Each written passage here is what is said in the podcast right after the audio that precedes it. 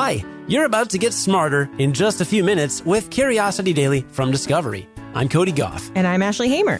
Today, you'll learn about how saving the whales could help us combat climate change, how Jupiter has rings, yep, Jupiter, and why reading in the car makes you carsick.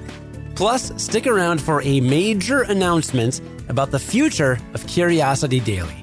It's pretty important. Like, very important, pretty important. Yeah, you should probably listen to it. Yeah, but for now, let's satisfy some curiosity. Usually, people think about fighting climate change in order to save wildlife. But what if wildlife could help us fight climate change? Well, that might be possible when it comes to whales. Our giant swimming friends could be an all-natural way to sequester carbon. You see, each great whale accumulates about 33 tons of CO2 in their body during their decades-long life. And great whales refer to any of the 13 species of ginormous cetaceans out there in the ocean. When they die, they sink to the seafloor, and all that carbon remains deep under the sea for centuries. But that's not all.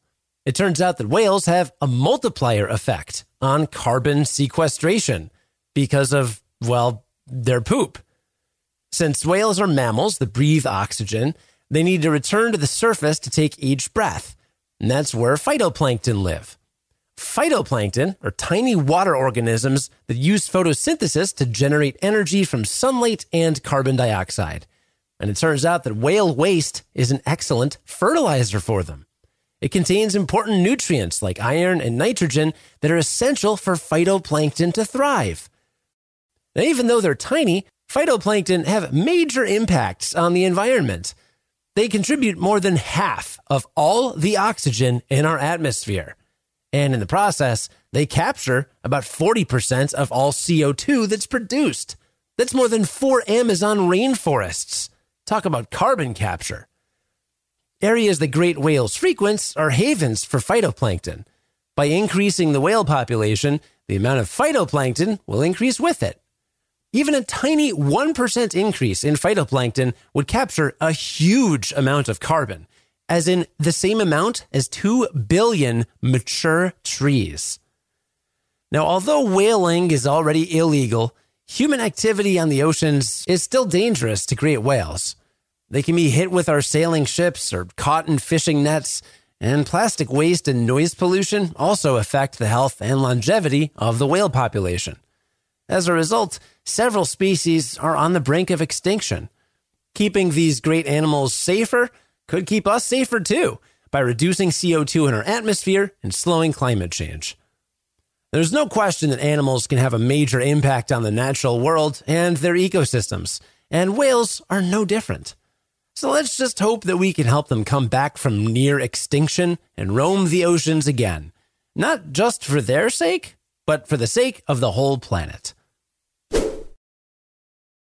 Everyone knows which planets have rings. It's Saturn, Neptune, and Uranus. But there's one more you may not be aware of. Jupiter has rings too, although they're so faint it took a spacecraft to find them. Until 1979, astronomers had no idea that wispy rings of dust and rock particles encircled our solar system's largest gas giant. That's because they aren't like the rings of, say, Saturn, which are made of relatively large pieces of ice that reflect sunlight. Instead, Jupiter's rings are made of minuscule particles of rock and dust, some as small as cigarette smoke particles. That makes them dark and nearly impossible to see from Earth. In fact, they're only visible when viewed from behind the planet and illuminated by the sun. Though future spacecraft could learn much more about the rings, we do know that there are at least 4. There's the main ring, the halo ring, which merges gradually into the main ring on one side and extends halfway toward Jupiter's cloud surface on the other, and 2 gossamer rings, which are the faintest of the group. So, how did they form? Well, observations by the Galileo spacecraft in 1995 confirmed that they came from Jupiter's moons, probably due to dust kicked up from micrometeor impacts.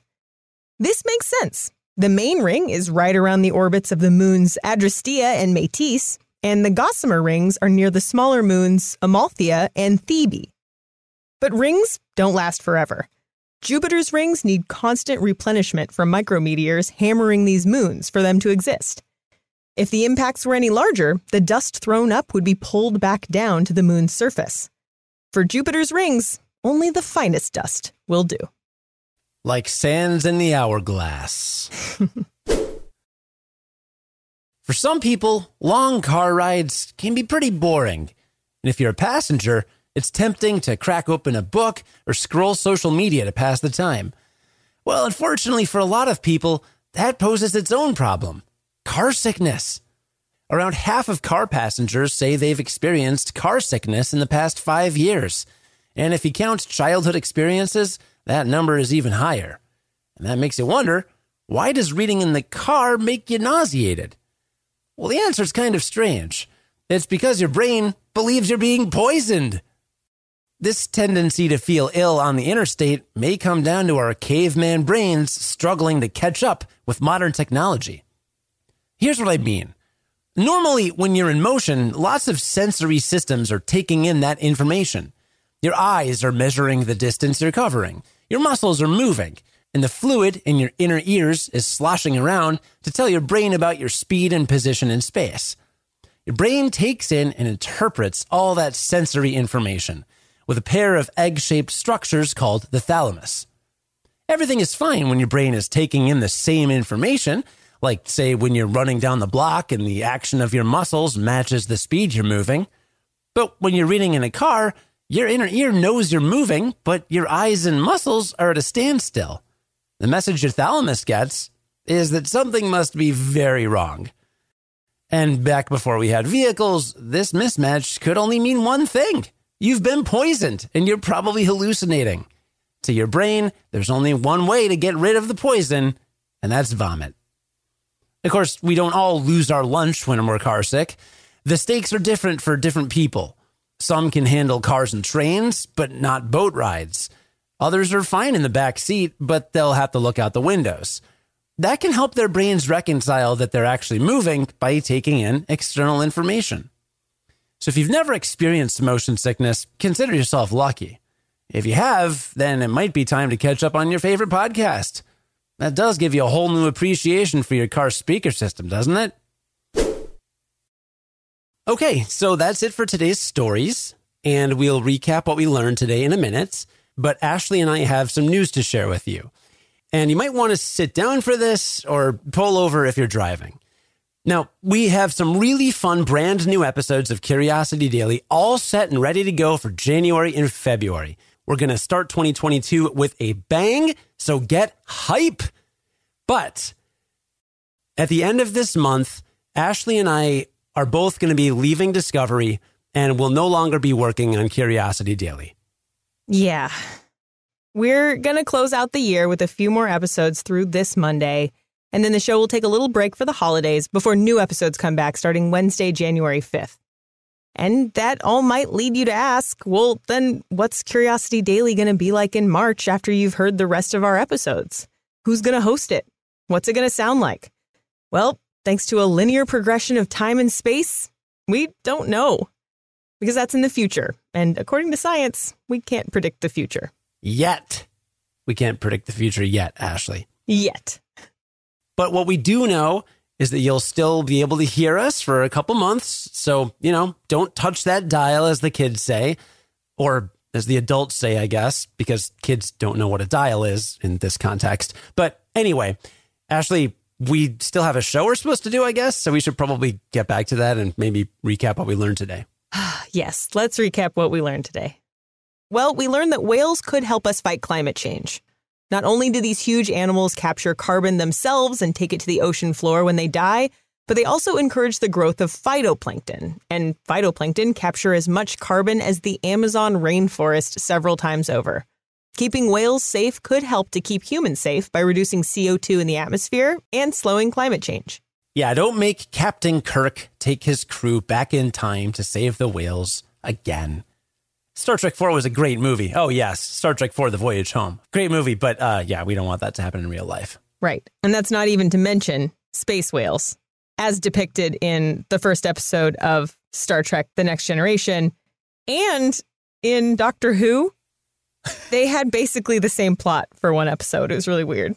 Wow. Nice references. I have very few Star Trek references, but that's one of them. There we go. And speaking of space, we also learned that Jupiter has rings too. They're made up of much smaller dust particles than Saturn's rings are. So they're basically only visible from behind the planet when they're illuminated by the sun. Jupiter has 4 rings. There's the main ring, the halo ring, which is kind of an extension of the main ring, and 2 gossamer rings. Scientists are pretty sure that all the rings come from dust kicked up by micrometeor impacts on Jupiter's inner moons.